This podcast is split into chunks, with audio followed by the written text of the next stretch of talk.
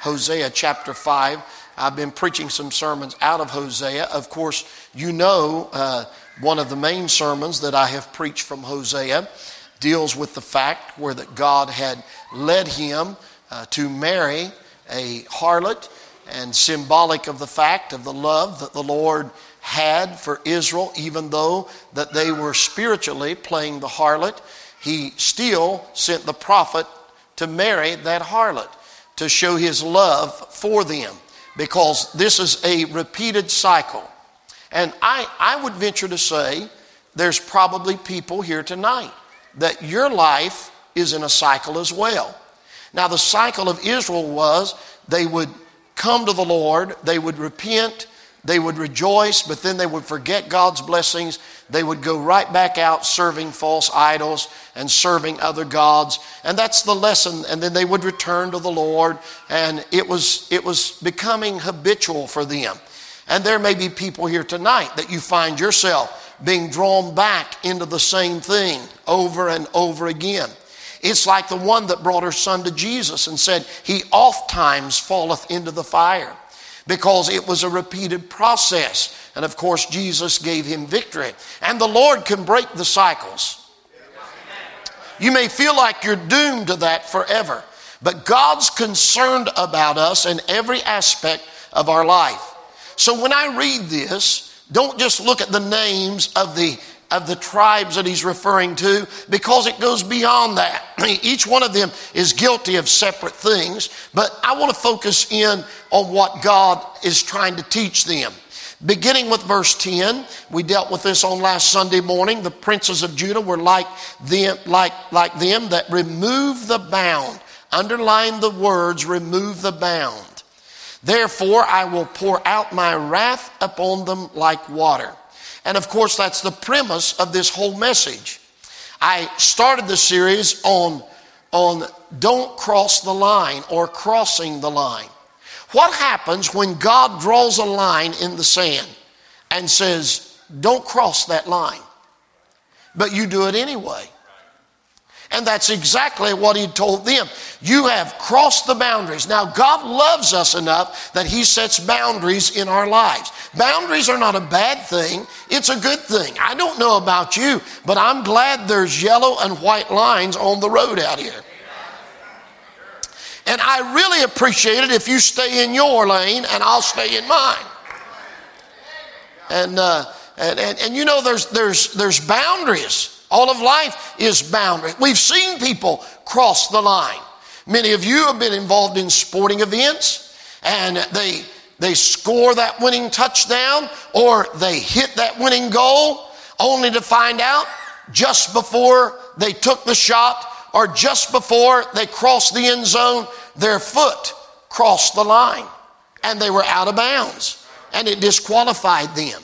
So when we cross certain lines, it disqualifies us from certain blessings from God. Now, all God wants to do is bless us. He really does. He wants to bless us. Not only does He save us, that's the greatest blessing of all, but He wants to bless us in life with His presence and guidance and help.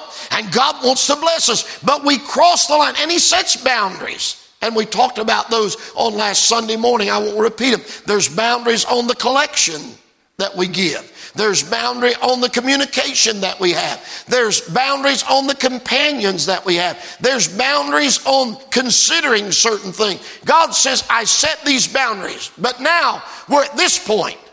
What happens if I cross the line? If I remove the boundary? No matter how much we try to justify that, we still have taken away the boundary that God has set. You'll find there's three things that God says, I will or will I, meaning the same thing. Three things God says He will do if we cross the line, if we remove the boundaries. There's three things. Well, what are they? Look, if you will, in verse 12. Therefore will I be unto Ephraim as a moth. So he says the first thing, I will be as a moth. Then look down, if you will, in verse 14. For I will be unto Ephraim as a lion and as a young lion to the house of Judah. So he says, First, I will be as a moth. Second, I will be as a lion or a young lion. And then the third thing he says in the middle of the 14th verse, uh, in the, or in the 15th verse, rather, the beginning of it, I will go and return to my place till they acknowledge their offense and seek my face. In their affliction, they will seek me early. So God says, I will be like a moth, I will be like a lion, and He said, I will return to my place. Well, what, what's that phrase mean? I will return to my place. I hope I get to it. If not, I'll finish it on the next sermon. what's I will be like a moth? Well, in this particular passage, if you study it out, he's referring, there's a lot of different types of moth. But this particular moth is what we would commonly call a clothes moth, a moth like you have in your closet that eat your garments. So God says, first of all, I will deal with you in your secret life. He said, I'll be like the moth. They're in dark places, they're in closets, they're behind closed doors. I don't care who you are, every one of us has a secret life. I am preaching tonight, aren't I? We all have a secret life. And God says the greatest battle that we face, my battle is not when I stand up here and preach to you. My battle is not when I worship God. My battle is what I do in my secret life. Because if I am not right with God and in my secret life, if I remove a boundary or I cross a line, and because it's secret, only God knows about it, I'll feel like I got by with it. But God says, no, what you do behind closed doors that removes the boundary and crosses the line. He said, if you take that away, that boundary away, you cross that line. If you want to do it in secret, in secret, I'll do some things to you. I'll be like the moth. Well, what does the moth represent? The Bible tells us what the moth represents. First of all, a moth speaks in the Bible of beauty that is consumed. Well, where do you get that? From Psalm 39 11. Psalm 39 11 says, When thou with rebukes dost correct man for iniquity, thou makest his beauty to consume away like a moth. It's a tough thing to rebuke people. See, the problem with us rebuking people is because we always look at ourselves and we say, well, there's things that I need to work on as well. But there's a big difference between us needing to work on things and something that has been done in secret that now becomes public. And when that happens, the Lord says, when you do that, what that does to the inner life of someone is that makes them go home and everything just seems beautiful until they get out of bounds. And when they cross the line, nothing seems beautiful anymore in their secret life. How do I know if I've done that, preacher? Well, do you act the same way when it's you and God as when it's you and 600 people?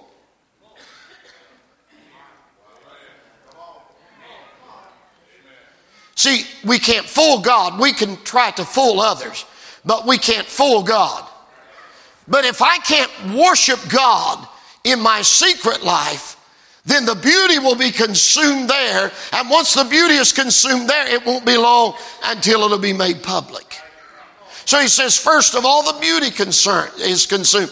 We no longer worship the Lord in the beauty of holiness. We no longer have that deep abiding grace and peace that he wants us all to have. Instead, the beauty is consumed. I've seen it over and over again. They start out and they shout and praise God like they've just hugged an angel. Give them enough time. They're sitting with a blank stare in their eyes, mad at the world, and they keep moving back farther and farther and farther, and they start missing more and more church.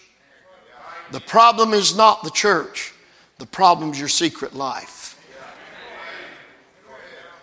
Every one of us has rooms in our heart that we have to let the Holy Spirit go into those rooms and touch those places to make us better people. I want to be a better pastor. I want to be a better preacher. I want to be a better husband. I want to be a better dad. I want to be a better friend.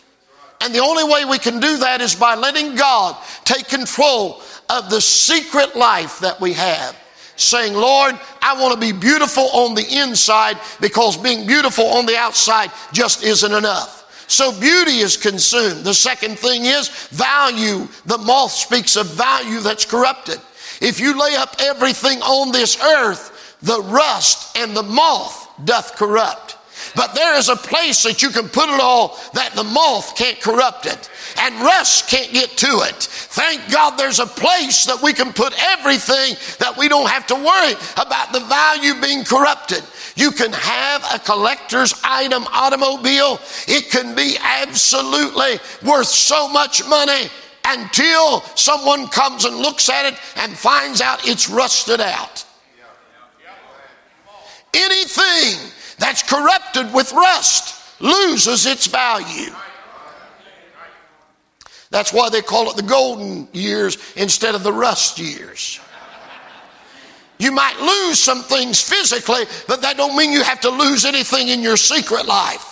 See, that's the thing. As you get closer to heaven, you're not able to do what you used to do. But your love for God in your heart is as great or even sometimes greater than it's ever been before.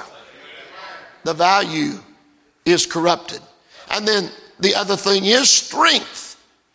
The moth speaks of strength that is collapsed strength that fails.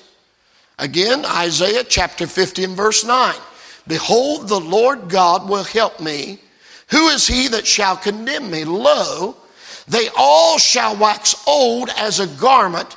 The moth shall eat them up. So, do you know what that's saying? The garment that was strong, when the moth does its work, it falls apart. Now, if God deals with you about something in your secret life and you don't deal with it with God, you trust me, the wheels are coming off. Everything's going to fly apart.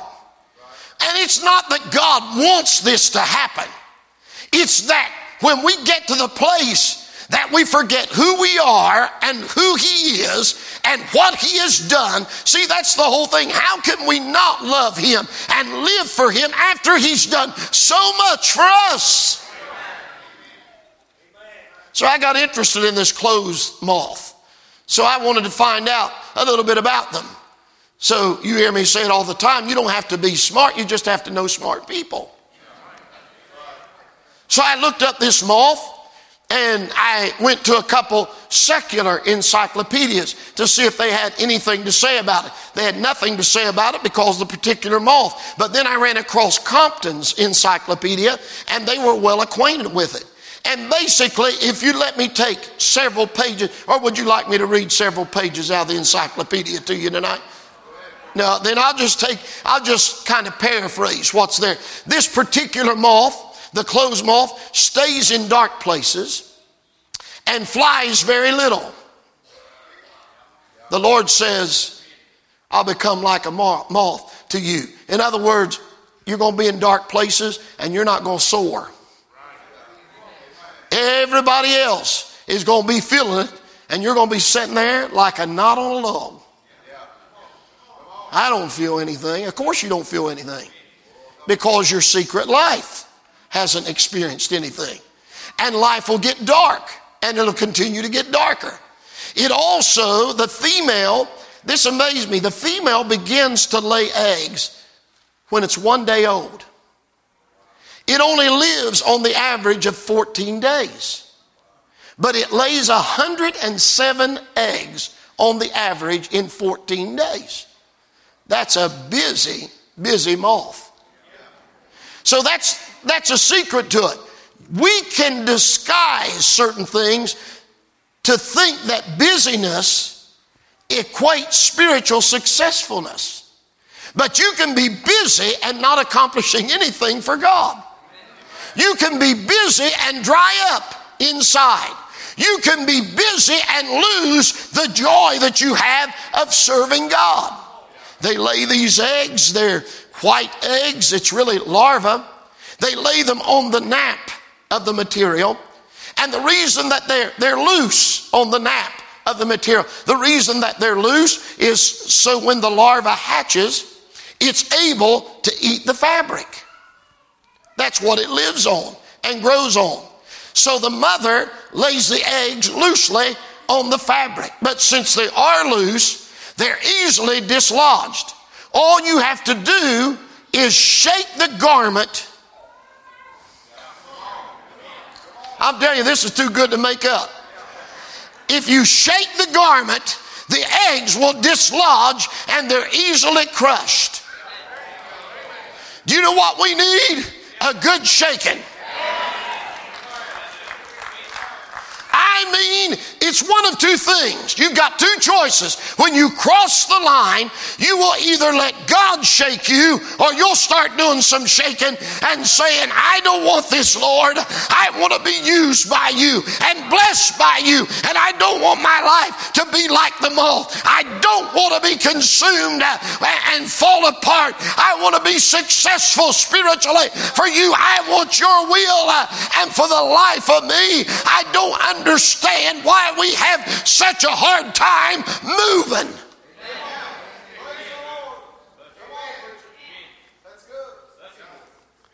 I heard the most ridiculous thing ever when I heard somebody say, Well, you've got to feel like it.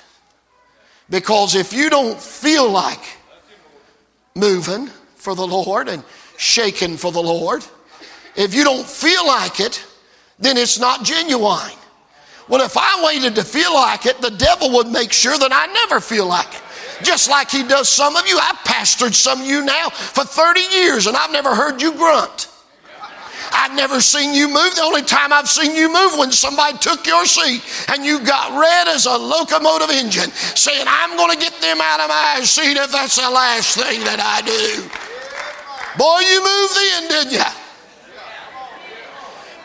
As good as God has been to us, and as good as the Lord has been to this church, and to allow us to have a place like this, we have folks that drive an hour and a half each way. And if you ask them, I heard somebody say out front there, and when I was coming in, they said, Man, that's a long way to drive. And they said, Yes, but the drive is worth the difference. Do you know what they're saying? Uh, thank God uh, you're at a place uh, that you can move and experience the goodness of God. Nobody's going to look down on you. Nobody is going to shame you for it. Just go ahead and have yourself a time. Thank God we've got a lot to shake about. We ought to say, Lord, you have blessed me beyond measure. The moth will not consume me. I want to shake it off.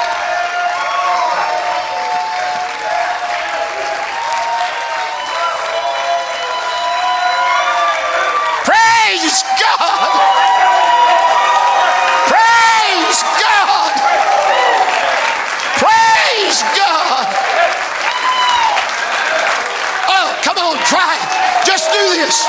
Just do this. Just a little bit of that. Just a little bit. Oh, come on, come on. Hey, John, turn this up. Turn this up in these monitors. Devil not gonna get my voice. Look right here. Just try it one time. Bull looking,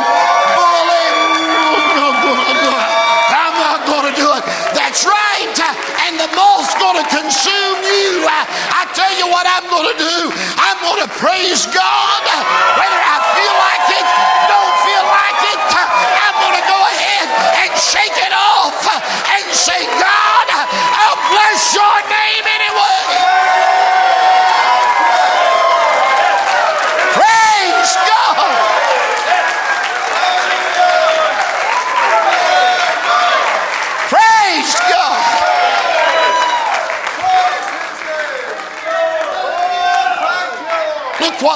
Has done.